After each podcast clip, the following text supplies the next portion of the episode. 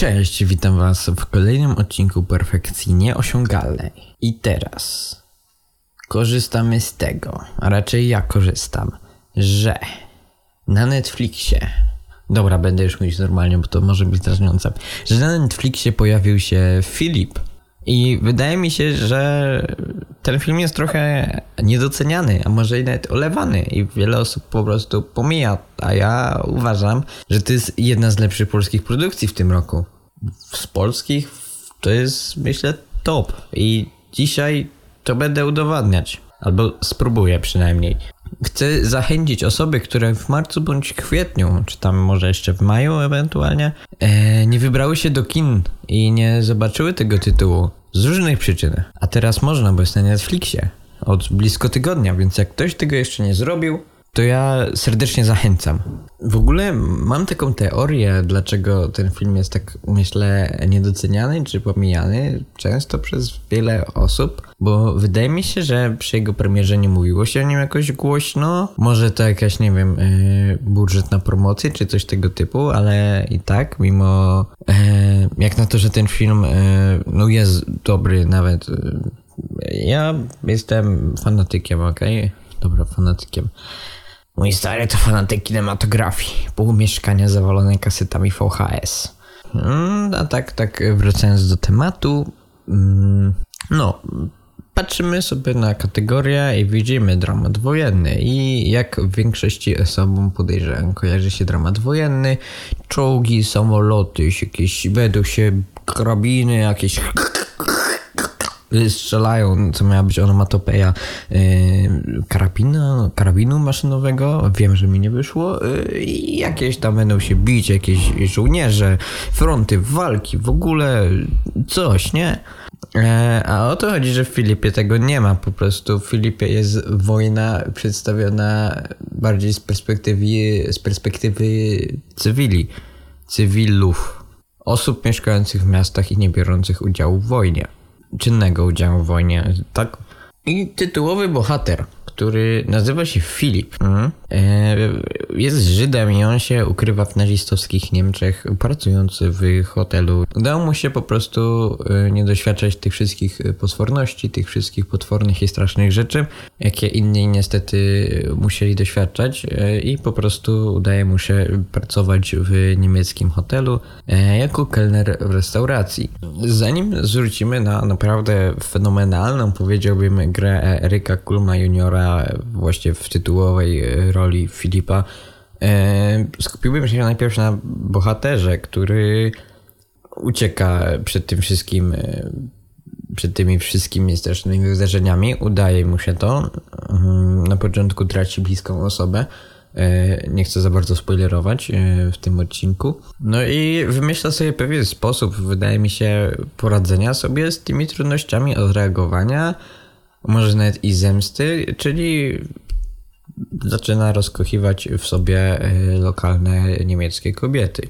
W pewnym momencie w jednej się już chyba tak naprawdę zakochał i coś do niej poczuł, przez co jego cały świat, można powiedzieć, zaczął się trochę walić i miał taki kryzys światopoglądowy dotyczący po pierwsze właśnie tej miłości, po drugie całego tego wydarzenia, jakim była wojna, II wojna światowa.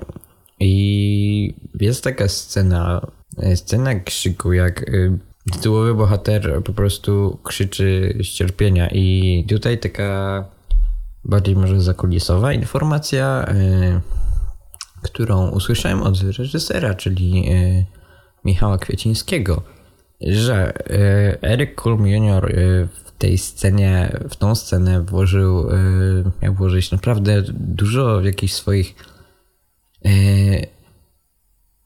emocji z doświadczeń życiowych i bardzo personalnych wydarzeń, i realizacja tej sceny była też w takim, mogę powiedzieć, bardzo intymnym środowisku, bo w tej scenie tak naprawdę był tylko operator i właśnie Eryk Kulm Junior, chyba nawet właśnie reżysera tam nie było, z tego co pamiętam, jak ktoś mylę, to przepraszam. I jakby całe wykonanie tej roli przez Eryka Kulma naprawdę fenomenalne. Już nie mówiąc o naprawdę dość sporej ilości scen, bardzo emocjonalnych, które wywołują różne emocje w odbiorcy i jest to naprawdę różny przekrój tych emocji, aż nawet myślę po wzruszenie, w międzyczasie przez euforię, czy swego rodzaju może radość. Chyba tak bym to określił. Też przyznam, że ostatnio Filipa oglądałem chyba na początku kwietnia, więc mogę też już trochę nie pamiętać niektórych szczegółów, za co przepraszam. I też ostatnia scena, która tak naprawdę trochę z tego co pamiętam nie została scenariuszowo tak przedstawiona, ale podczas produkcji wyniknęła chyba z problemu właśnie z miejscem do nagrania ostatniej sceny zgodnie ze scenariuszem i finalnie ta scena uzyskała trochę inny całokształt niż zakładano i myślę, że dobrze, bo naprawdę efektywność tej sceny, może efektywność to jest złe słowo, ale emocjonalne odczucie i cała ta scena, mówię ostatnia scena przed napisami, już tutaj nic nie ma, jest naprawdę jakoś, jakby to ubrać w słowa, emocjonalna na pewno, ale aż nie, dziarki na ciele w ogóle, a to nie jest nic skomplikowanego, chyba tam nawet nie ma żadnego dialogu, na pewno nie ma tam żadnego dialogu w ostatniej scenie, a może jest jakiś mały, ale ostatnia scena to jest naprawdę warto tego doświadczyć i można powiedzieć, że niewiele brakowało, by tej sceny nie było. Naprawdę szczerze mam nadzieję, że nic teraz nie pomyliłem, nie sprzedałem wam żadnego fake newsa, ale na spotkaniu właśnie z reżyserem, z Michałem Kwiecińskim właśnie byłem na początku kwietnia i trochę już mi pewne rzeczy przez pamięć mogą być zniekształcone, ale mam nadzieję, że tutaj w żadnej rzeczy nie skłamałem i niczego tutaj nieprawdziwego nie rozpowszechniłem. Oby. Bo jak tak, to mam problem. Też na przykład taka tutaj z mojej strony może nie uwaga, ale wniosek, że na przykład oglądanie tego filmu po raz drugi, czy w ogóle więcej niż jeden raz, zmienia myślę odbiór, bo po pierwsze, wiadomo, spodziewamy się pewnych wydarzeń, które tutaj następują dość niespodziewanie i nieoczekiwanie. Myślę, że to jest taka dość nawet trochę odejście od standardowej struktury budowy scenariusza, mimo zachowania tych trzech aktów i wszystkiego pomiędzy.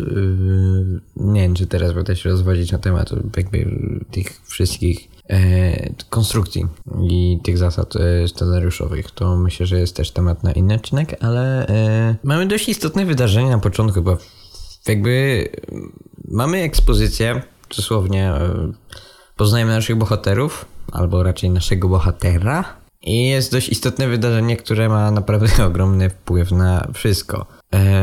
I z jednej strony to może pasować do elementu ekspozycji, czyli do przedstawienia tego, co się mniej więcej dzieje, bo później już w tych nazistowskich Niemczech ówczesnych oczywiście również mamy przedstawienie świata, przedstawienie tego, co się dzieje, ale z drugiej strony to pierwsze wydarzenie, którego nie chcę tu celowo, nie mówię co to było, żeby nie spoilerować, jest dość istotnym elementem i logicznie bez niego nic innego by się tu nie działo, albo działoby się zupełnie inaczej.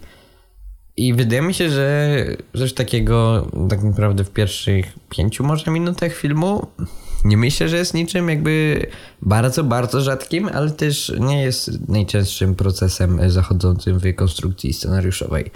I ogólnie mówiąc o odczuciach, to jest bardzo niespodziewane, bo w sumie myślę, że mało kto się może spodziewać czegoś takiego w tym momencie i tak od razu na początku, ale bez tego jakby nie można by było pociągnąć reszty całej fabuły filmu. Również warstwa muzyczna, jeśli chodzi o muzykę, może nie samo udźwiękowienie, sam sound design, ale muzyka. Muzyka jest taka, która na początku wydaje mi się, że jest mało kojarzona z dziejami i z czasem, w którym dzieje się film.